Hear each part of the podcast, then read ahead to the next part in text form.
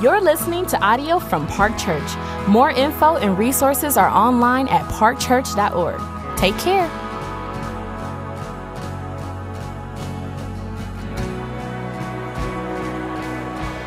Good morning, Park Church.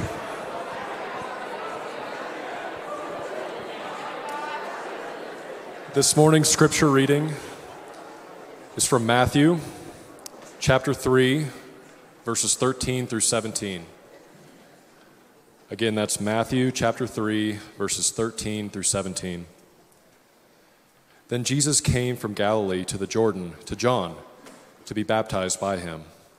John would have prevented him, saying, I need to be baptized by you, and do you come to me? But Jesus answered him, Let it be so now, for thus it is fitting for us to fulfill all righteousness. Then he consented. And when Jesus was baptized, immediately he went up from the water, and behold, the heavens were opened so to him. And he saw the Spirit of God descending like a dove and coming to rest on him.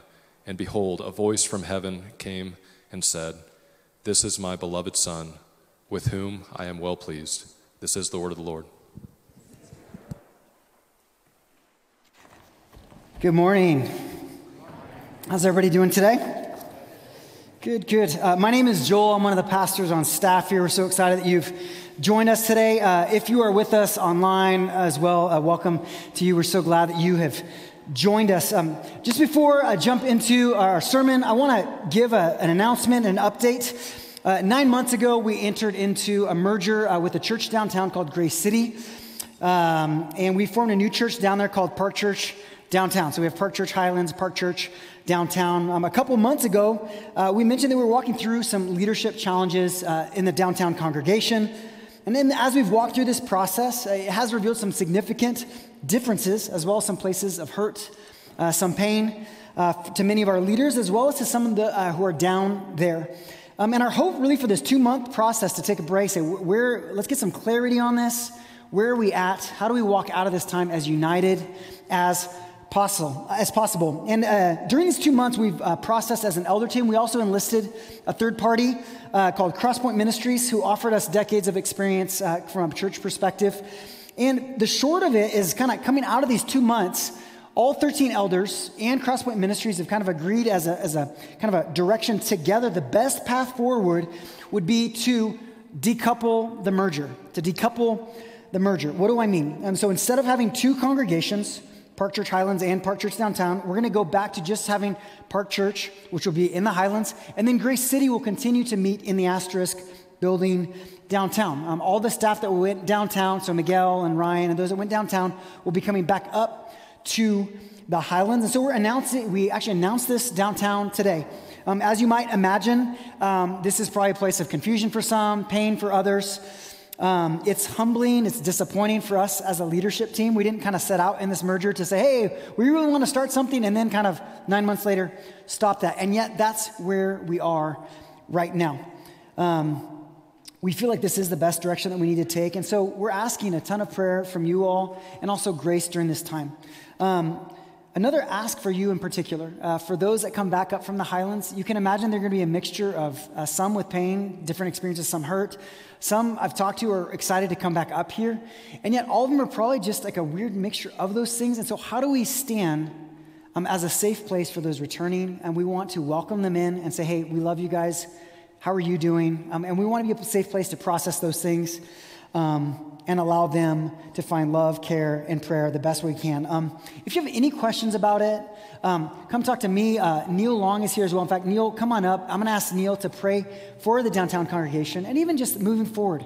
Um, we're going to ask that the Spirit would just be moving in as uniting, uniting as ways as possible. Um, and uh, so, Neil, can you uh, pray for us? Yeah, let's pray. Uh, Father, thank you that your, your purposes stand. Uh, where we fail, where we are humbled, uh, you sit beautifully and, and, powerfully on your throne, uh, but not in so, some sort of way that's distant or disconnected from uh, the pain or the questions or the confusion. I just think even uh, of those downtown who uh, received the, the announcement and, and kind of talk through a, in a broader conversation this morning. just please meet with them in, in very particular ways. Just by your Spirit, may you comfort them. um, how this lands differently for different people, the different areas of, of pain or frustration or just lingering questions they have.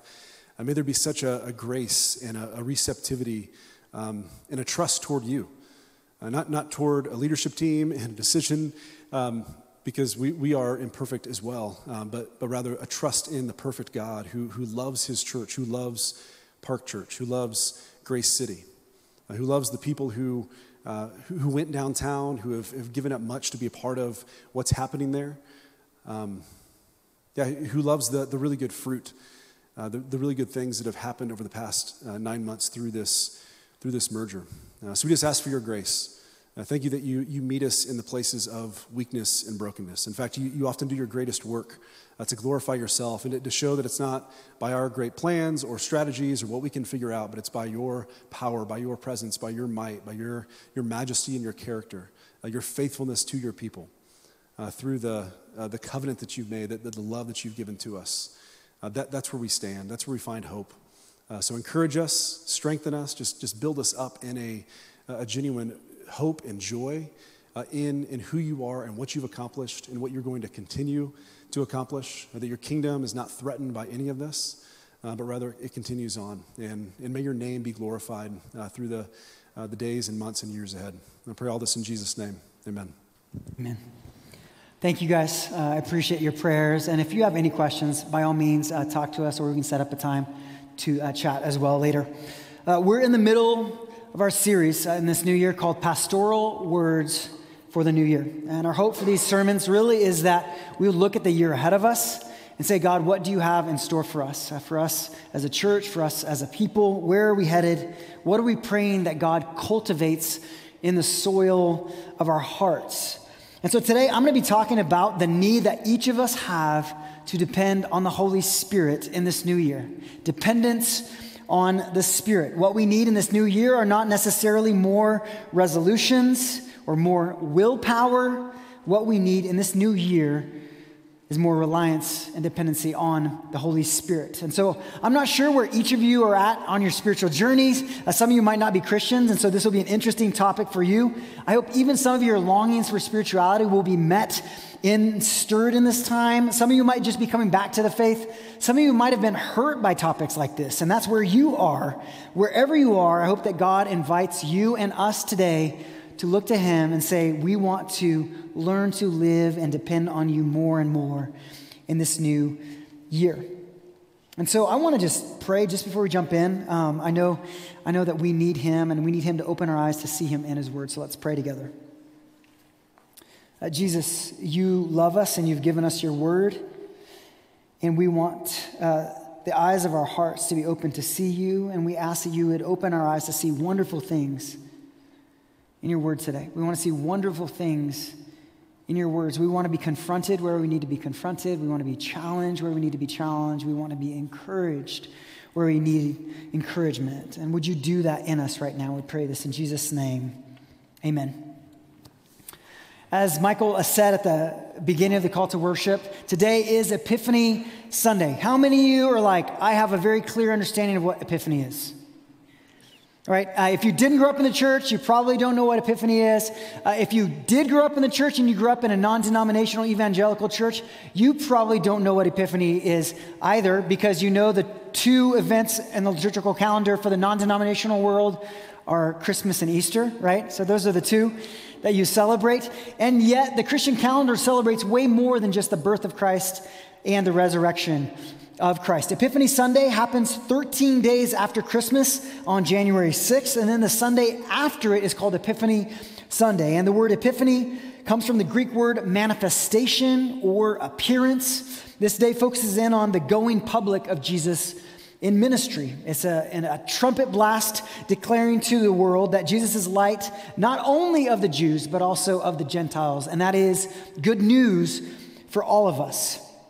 Epiphany historically focuses in on three main stories from the life of Jesus. So we have the visitation of the Magi of Jesus when he was a baby. They brought gifts to him. You also have like the first party trick that Jesus performed in Cana, right? Turning water into wine. So Jesus was going public in his ministry. And then thirdly, the passage that we read uh, just before, which uh, is the baptism of Jesus. And it was where Jesus was about to begin his ministry. And so, this last story is what we're going to be uh, using today to set the table for our time together. Um, Epiphany is an invitation to once a year to go down to the shores of the Jordan River, where Jesus was baptized by his cousin, who was appropriately named John the Baptizer. And what unfolds at this fairly unimpressive little river, yet symbolic river in Israel, is actually a unique view into a great mystery of the faith, which is the Trinity Father, Son, Holy Spirit. All in one place, in one time, we see the Father, the Son, and the Spirit. So let me just do a quick recap of what we saw. In Matthew's account, we, we read that immediately after Jesus came out of the waters, what opened up? The heavens. The heavens opened up. Uh, the Gospel of Mark describes the heavens as tearing open. It's an interesting uh, to note that one of the commentators I read while I was studying for this observed that Jesus' public ministry began with the tearing, the sky tearing open. And then at the end of his ministry, when he passed away, there was a tearing of a veil. So, his, in a sense, his public ministry was bracketed by tearings. God was making a way for us to be in relationship with his son. Suddenly, the Spirit of God, after the t- skies, the heavens opening up, the Spirit is descending like a dove, which ultimately is kind of like a throwback, an allusion to both the book of Genesis, where the, the Spirit of God was hovering over the waters like a bird, but also even Noah, where, where it, was, it was the end of the flood, it was the end of judgment. This was a symbolic act. The dove went out. We hear a voice from heaven speaking. It's the voice of the Father Himself professing his love, his pleasure, and his son. And the whole, the whole scene is breathtaking. Imagine if you were down there, a bunch of people, like you're just seeing people getting baptized, and all of a sudden, Jesus gets baptized, and all of the sky tears open, this dove come down, rest on this guy, and then you hear a voice. It's, it's, a, it's an amazing scene. And in a sense, this baptism was the starting line of Jesus' public ministry. It also marked the beginning of God doing a new work, a new creation a new Adam who would live a perfect life that we could never live on our own. They're at the Jordan River. Ultimately, he's a new Moses. He's a new Joshua leading people out of captivity into the true promised land. And so I want to ask all of us a question today. What do Epiphany and the baptism of Jesus have to do with us today in Denver? Uh, before I answer this question, I want to play a little game of Would You Rather? Uh, how many of you guys have played Would You Rather? It's a pretty simple, you know, you ask two questions, right?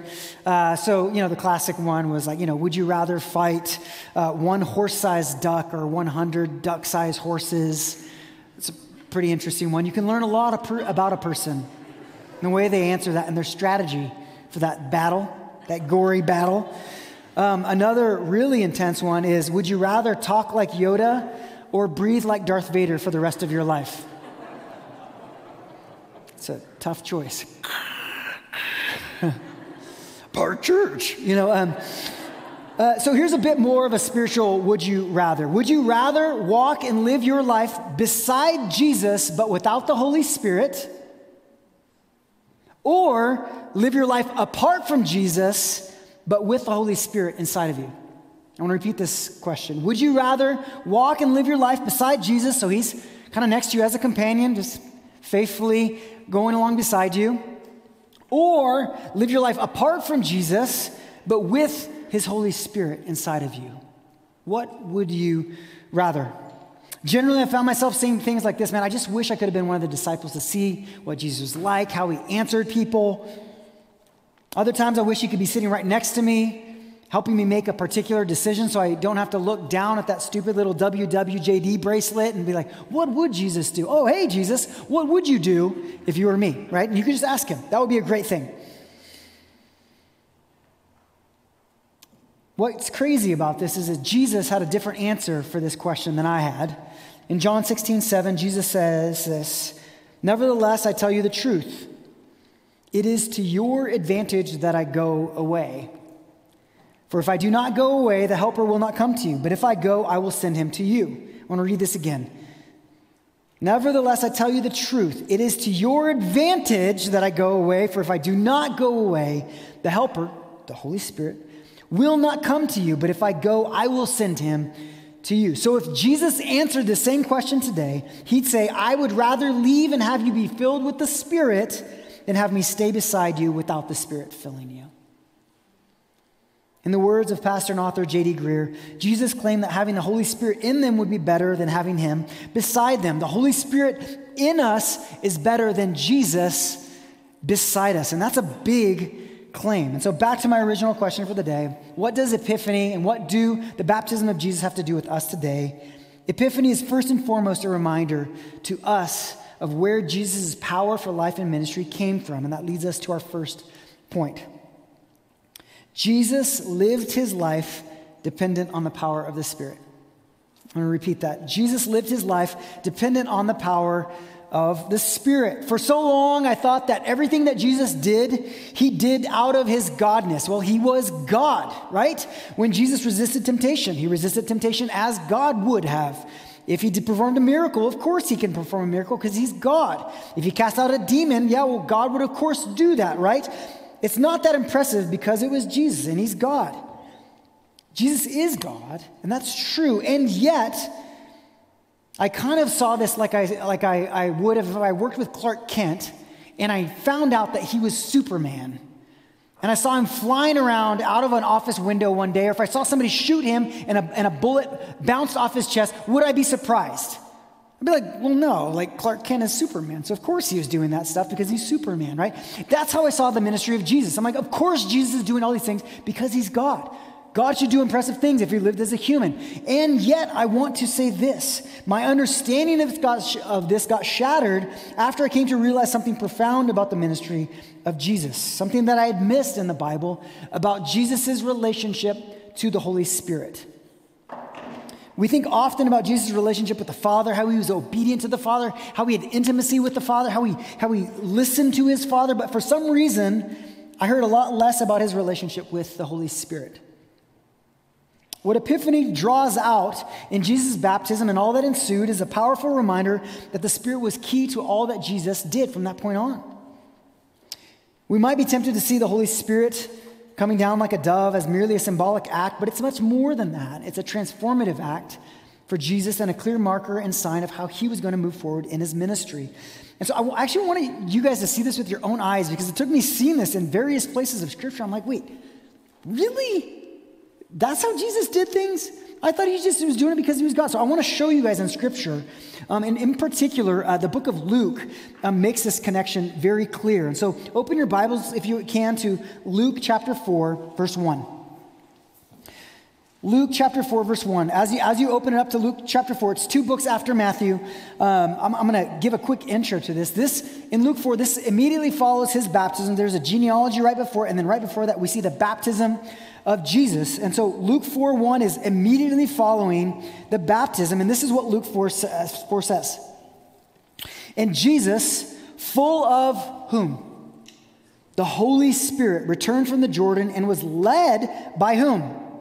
The Spirit in the wilderness for 40 days, being tempted by the devil. And he ate nothing during those days. And when they were ended, he was hungry.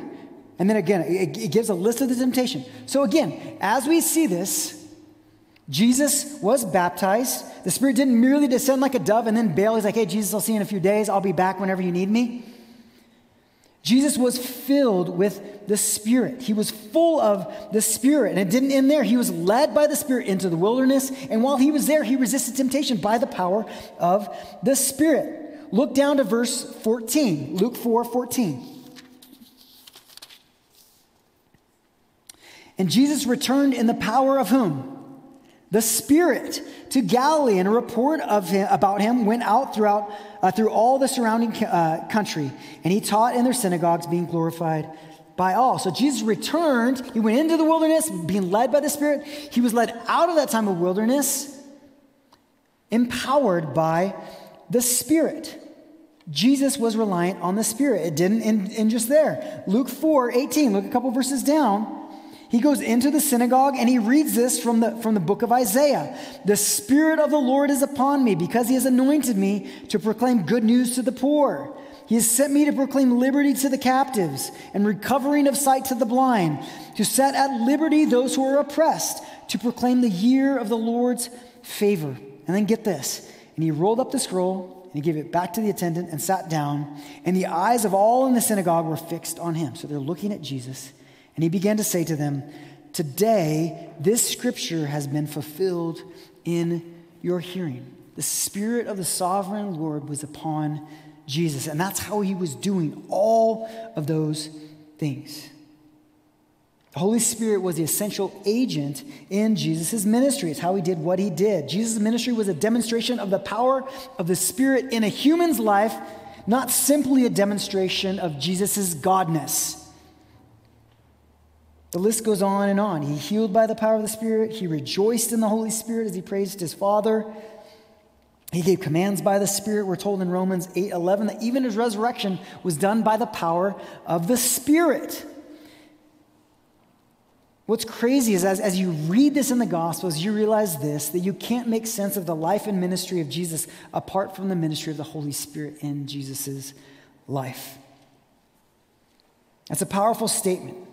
It leads me to the next question. Well, if that's true of Jesus, was Jesus' dependence and reliance on the Holy Spirit kind of a one and done? He was reliant enough for us, and then we don't need to rely on him? And that leads us to our next point. Point number two.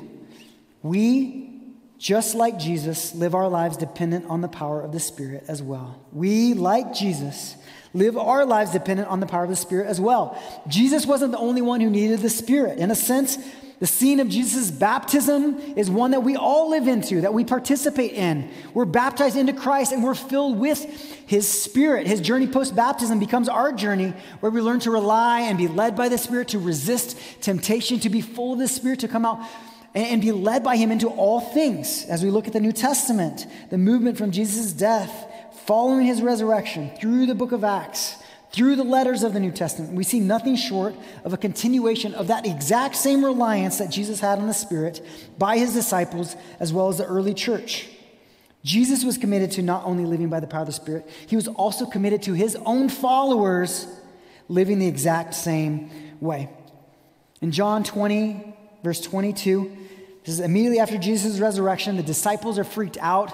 They, they think they're getting hunted down. And so they're in a locked room. So they're kind of hanging out and they're like, what in the world? They've heard rumors of Jesus being raised from the dead. Jesus suddenly shows up in this locked room, which is freaky in and of itself, right? He shows up there, and what does he do? What's his first order of business?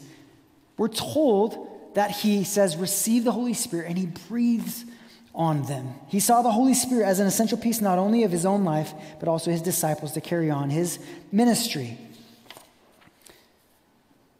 This wasn't just limited to his, his close disciples. In Acts 1 4, Jesus calls 120 men and women alike to wait for the outpouring and the baptism of the Spirit. We see the gospel spreading through the book of Acts and through from Jerusalem to Judea to Samaria to the ends of the earth and we see a powerful dependence on the Holy Spirit by the early church and the Spirit being poured out on diverse groups of people. Many call the book of Acts the Acts of the Apostles, but truly, these are the acts of the Spirit in the church. It's Jesus' ministry continued through the Spirit. As the gospel continues to go out, people become followers of Jesus. Churches grew and in turn were persecuted and scattered. We find letters and epistles being written by others to encourage them, to build them up. And what are they instructing them to do? They're instructing them to call the church to rely on the Holy Spirit. There's a book written called The Presence and the Power of God, written by Gerald Hawthorne. Um, it's an amazingly thorough book on this very topic, on Jesus' relationship with the Holy Spirit. There's a great quote. He says this The significance of the Holy Spirit in the life of Jesus extends to his followers in all of the little and the big things of their existences. The Spirit that helped Jesus overcome temptations, that strengthened him in weakness, that aided him in the hard job of taking on himself the hurts of the hurting, that infused him with the power to accomplish the impossible, that enabled him to stay with and complete the tasks God had given him to do, that brought him through death and into resurrection, is the Spirit that the resurrected Jesus has freely and lavishly given to those who would be his disciples today. Friends, Jesus is not merely Savior, he is also a model for living. He's our example of what it means for a human to live in perfect dependency on the Spirit of God. Uh, sadly, there's a deficiency in Reformed circles, which in general does a great job at highlighting all of the things that Christ has accomplished for us, which is good. It's important. It's necessary. It's true. It's beautiful. But sadly, we can miss other important aspects of the gospel, including the gospel's trajectory in our lives, which include the reality that is Jesus is Savior, but Jesus is also Lord. We're to believe in Him, we're to put our trust in Him, but also we're to follow Him. We're to take on a life that looks like His. Christus Victor, the Christ who's the victorious one, is also Christus exemplar, Christ our example. That's who Jesus is. Jesus didn't merely die for us, but he also showed us a better way to live. And he leads us into that life. And part of that good life is precisely found in this dependence on the Spirit. Sam Storms, my old pastor in Oklahoma City, said this about Jesus. Jesus is our model for how God wants us to live in humble, reliant trust on the presence and power of the Holy Spirit. Therefore, we can reasonably expect to be like Jesus, to live like Jesus, only to the degree that we draw from the same divine power on which he faithfully relied the Holy Spirit. So, what about you? Are you drawing on the same divine power as Jesus did? Are we as a church drawing on the same divine power as Jesus did? Be careful in all of your new year planning and organization to not miss out on this dynamic relationship with God. If a reliance on the Spirit isn't included in our rules of life and our new year planning, we have missed it. And I think we need to go back to the drawing board. I love Bono's quote when he said, Religion is what happens when the Spirit has left the building. There's another quote from A.W. Tozer, and it says this If the Holy Spirit was withdrawn from church today, 95% of what we do would go on and no one would know the difference. If the Holy Spirit had been withdrawn from the New Testament church, 95% of what they did would stop and everybody would know the difference. Ouch. Are you building a spiritless religion around you that has no need for God? Are we building a spiritless religion around we don't have a need for God? Or are we seeking to follow Jesus and his practices and dependence on the Spirit? I want to look at Romans 8:11 if you want to open there. Sorry to keep you guys jumping around. This is all really good stuff, though, by the way. God's Word. Romans 8, verse 11. This question, man, goodness. Romans 8 11. If the spirit of him who raised Jesus from the dead dwells in you, he who raised Christ Jesus from the dead will also give life to your mortal bodies through his spirit who dwells in you. I want to read this again and let this sink in. If the spirit of him who raised Jesus from the dead dwells in you, he who raised Christ Jesus from the dead will also give life to your mortal bodies through his spirit who dwells in you. Let that sink in. The same spirit that raised Jesus from the dead dwells in you. The same spirit who raised Christ Jesus from the dead will also give life to our mortal bodies because he dwells in us. This should spark a few things in our hearts if we actually believe it to be true. First of all, we should be humbled and dumbfounded at the amount of power that is within us. The spirit of him who raised Jesus from the dead dwells in you. Do ever feel weak? I do all the time. And yet Christ is strong within us by his spirit. The same spirit that empowered Jesus with everything he needed is the same spirit that fills and empowers his disciples today. Who are his disciples? Those who know and put their trust in Jesus and follow him. Jesus didn't have a different spirit than us. He didn't have an extra dose of the Spirit. He didn't have a Holy Spirit senior while we're stuck with Holy Spirit junior. The same spirit that raised Jesus from the dead is the same spirit that fills us. This truth should increase our faith. In the same way that the heavens tore open as Jesus was baptized, we realize that by the Spirit of God, our human limitations are torn open as well. No longer have they the ceiling or the final word in our lives. Why? Because the Holy Spirit, the third person of the Trinity, lives within us and he can do more than we can ask or imagine. That's amazing. He lives within us. My goodness. So, in closing, what are some practical ways that we all can depend more on the Holy Spirit in our lives? And I hope to offer you three helpful exhortations today. The first one is this dependence on the Holy Spirit is not easy or automatic. Dependence on the Holy Spirit is not easy or automatic. My wife, uh, during COVID, she basically was like, I can't really get out of the house, so she started trail running a ton, right? She's like, I'm like, I need to do something with myself. She started trail running. Last year, she did an amazing feat. She, she did the Imogene Pass race. How many of you guys have heard of that? Right? It's, it's, it's basically you run from Ouray to Telluride. It's over a mountain. It's 17 miles. You run up 10 miles and then down seven. And she's like, Yeah, I want to do this. So she signed up. And again, she did a lot of training, trail running, uh, strengthening, all of these things. But she wasn't sitting on the couch until it was time, until it was game day, right? And then she's like, "Oh, I'm going to go run over a mountain," right? She was training. So many of us know that we have this race set before us, and yet we're kind of just sitting on the couch and we expect suddenly to be in shape when the time comes. And yet our spiritual lives are not this way. Our spiritual journeys take time and training as well. We want spirituality to be like some nifty life hack or like microwavable meal. We want quick results without much effort, and that's not how it works. In the words of Nietzsche, it takes a long obedience in the same direction.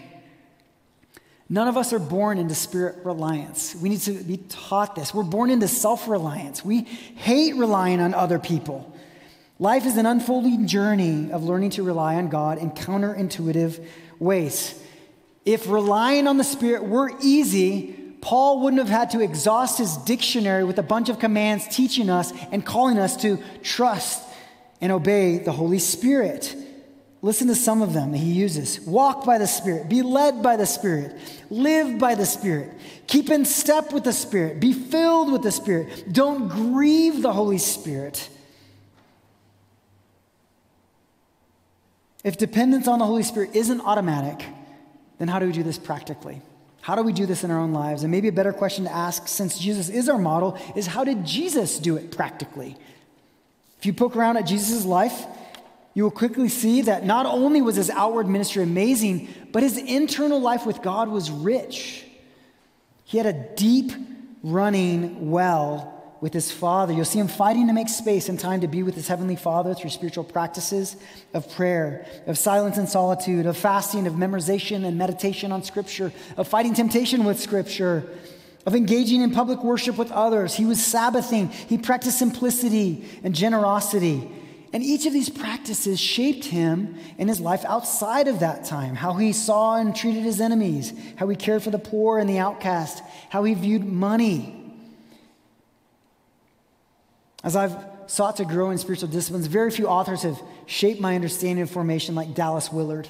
I want to give you um, a quote from Dallas Willard as well. It says this We can become like Christ by doing one thing, by following him in the overall style of life he chose for himself. If we have faith in Christ, we must believe that he knew how to live. Let me read that last line again. If we have faith in Christ, we must believe that he knew how to live. We must follow not only Jesus' teaching, but also his way of life. Jesus was the godliest, but also the smartest human who ever lived. If you think about that, it shouldn't be weird to desire to emulate his way of life. It's easy, but it's, it's not easy, but it's worth it. It takes one step, one practice at a time. It's incremental and steady, it's not instant and effortless. Sweat is involved, much to our chagrin, right? All right, second point uh, here on uh, dependence on the Holy Spirit is not easy or automatic. Second thing is practice the presence of God.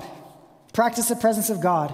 Friends, none of us practice these things alone. I mentioned a list of things not because I'm trying to load you up with weighted things to do, but these are ways of meeting with the God of the universe. You might recognize this phrase, practice the presence of God, it comes from a book written by a French monk named Brother Lawrence called pra- The Practice of the Presence of God.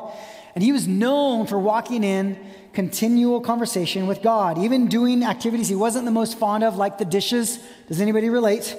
Right? He'd use those as opportunities for intimacy and engagement with God because he knew he was never alone. He understood that he needed to practice the reality that God was with him. And so we need to do the same too. We need practices that shift our understanding and say, God is actually with us. So in the mornings, I try to read my Bible. So often I can read my Bible without regard for God. Isn't that crazy? Sometimes I can spend a time in prayer, but without really focusing on God, I'm focusing more on the prayer. I'm focusing more on the words in front of me instead of the person who I'm actually engaging with. And so sometimes it takes little practices, little shifts to remind my forgetful heart that God is with me. So I've been lighting a candle in the mornings, and I've been like, God, you're with me. Remind me that you're with me. Sometimes I take a couple minutes of silence just to slow down, it's annoying for me. I hate silence, you guys. I want to move to the next thing. But sometimes it's the shift of it that I was going to say, God is really with me. Slow down, slow down, speedy heart. Slow down, speedy mind. Silence all of these wild animals that are chanting for your attention and listen to this one still soft voice right now. It might be, mean just getting on your knees for a moment. Do something to shift at us, but practice the presence of God. God is always with us, and that's what we're trying to remember. Have you guys ever heard the expression, we must practice our faith? Absolutely, that's true. But I think the flip of that phrase is true as well. We all must learn to faith our practices. To faith our practices. What would it look like to look at social media in a different way, right? I'll get back to this in a moment. What would it look like for, for our work and our play to be saturated in the reality that God is actually with us? What would it look like for our mornings to be with God, for our evenings to be spent with God, for our work, our play, all of the in betweens to be saturated, to be faithed in this reality that God is with us, God is near. These things involve all of our lives. There's no spiritless places or spiritless practices in our lives. All should be under the Spirit's jurisdiction. We are never alone. Third one trust in the Spirit to grow and cultivate in you what you can't on your own. Trust in the Spirit to grow and cultivate in you what you can't on your own. We've talked about certain things that we can do on our own strength in our lives to facilitate this dependence on God, to cooperate with God, to make this kind of this opening in a sense, but we also need to recognize there are things in our lives that we cannot control, that only the Spirit can do. I want to mention two of these things that He can do in our lives that we can't do for ourselves. The first thing is the fruit of the Spirit. We cannot grow the fruit of the Spirit in our lives. And two, He gives us the gifts of the Spirit. So the fruit of the Spirit and the gifts of the Spirit. Uh, the first, the Spirit grows His fruit in us so that we can look like Jesus. Galatians 5 22 through 23. I'm going to read what the fruit of the Spirit are. The Fruit of the Spirit is love, joy, peace, patience, kindness, goodness, faithfulness, gentleness, and self control. It sounds a whole lot like social media, doesn't it? it? Sounds like Facebook to me. Just kidding. Imagine if we engage with others with love, with joy, with peace, with patience, with kindness, with goodness, with faithfulness, with gentleness and self control. If we were this sort of people, these things are fruit of the Spirit. These things are not fruit of our willpower. They're not fruit of our like white knuckling our way into these realities. Our role is what?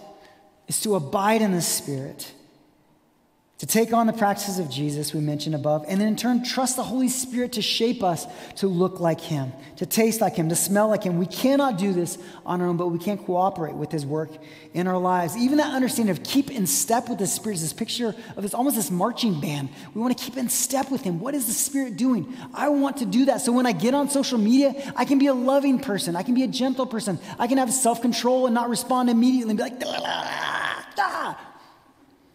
We want to be full of the fruit of the Spirit, but we need to abide in Jesus in order to do that. Sometimes I wish I could speed all this up like a branch dependent on the vine. The reality is we can't form the blossoms, we can't force the fruit out, right? We're like, come on, fruit grow. If I'm honest, uh, in my marriage, as a father, I long to see the fruit of the Spirit in my life, and I just can't force it out. When I, I light my candle, I'm drinking my like single origin pour over cup of coffee. It's amazing, right? And suddenly my kids wake up, right? I'm like, girls, stop it. Hey. And all of a sudden I'm like, why am I like the worst dad in the world? I'm talking to my wife, and it's like, why are you talking like me to that? Well, why are you talking like that? Because you're talking to me like that. And then we're like, ah, how are we such like awful roommates to one another? I want to be full of the Spirit. And yet I can't tape those things on. I can't staple those things on. Our role is to abide in the Spirit and say, God, shape me, grow those things in me because I can't grow them on my own. We need to be patient and allow for that growth. Uh, secondly, the Spirit gives us His spiritual gifts so that others can look like Jesus too. This is a seriously underdeveloped muscle for us here at Park, particularly the more charismatic gifts. Uh, we are continuationists as a church. We believe that all the gifts of the Spirit that we see in the New Testament, both miraculous and non miraculous, are still operative and essential for life and for ministry uh, Sam Storms defines spiritual gifts like this Spiritual gifts are nothing less than God Himself in us, energizing our souls, imparting revelation to our minds, infusing power in our wills, and working His sovereign and gracious purposes through us. Spiritual gifts are God present in, with, and through human thoughts, human deeds, human words, human love. Gifts are God going public among His people. Gifts are God going public among His people. 1 Corinthians 14 1 teaches us that we are to eagerly desire the gifts, especially that we would prophesy. Uh, we just had Christmas, so I think all of us understand a little bit about desire and gifts. If you desire a gift, you can add it to your Christmas list, you can put it on your Amazon wish list, but it's up to someone else to gift you that thing, right? In God's wisdom, God thought it kind and a good thing to gift his church with spiritual gifts. But just like the fruit of the Spirit, we cannot create these gifts, but we can create a safe environment to practice them in our gospel communities or on Sundays. And this is a reality. As these spiritual gifts are exercised in biblical ways, we find the church being built up. We see those outside of the church um, hearing about Jesus, and it's a faithful witness to them. And ultimately, God is glorified. Just like we want to be spirit reliant individuals, we also want to be a spirit reliant church. And I want to end today by saying this this spirit filled Christianity that I'm talking to each of you today about, is, it's not meant to be Christianity 201 or 301. This is 101. This is 101. This is our milk. This is our bread and butter. It's our meat and potatoes. It's the basics. This sort of life is not just for some mystic coming out in some distant monastery. It's not for like the Pentecostal denomination down the street with people swinging off the chandeliers, blowing shofars, speaking in tongues while waving banners, right? That's not what we're talking about. That's not just the ones that are saying, yeah, that's for them. That's not what we're talking. This is for the daughter and son of God. This is for all of us. This is our birthright. This is our inheritance. And so many of us have shunned it. So many of us have turned away from it, we've misunderstood it, we've thought as an optional extra of the faith.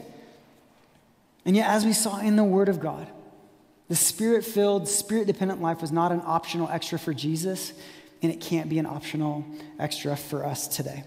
Let's pray.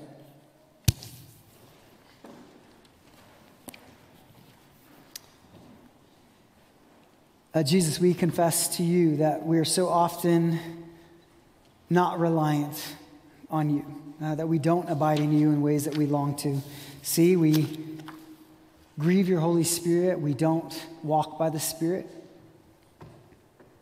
We're self reliant people, and yet we want to be a spirit reliant people. We want to be a people who live by the Spirit, who are filled with the Spirit, who keep in step with you as you're leading us. And so, Jesus, we thank you for your Holy Spirit, we thank you that you said it's to your advantage that I leave and that I send you the helper. And so, helper, we ask for help today.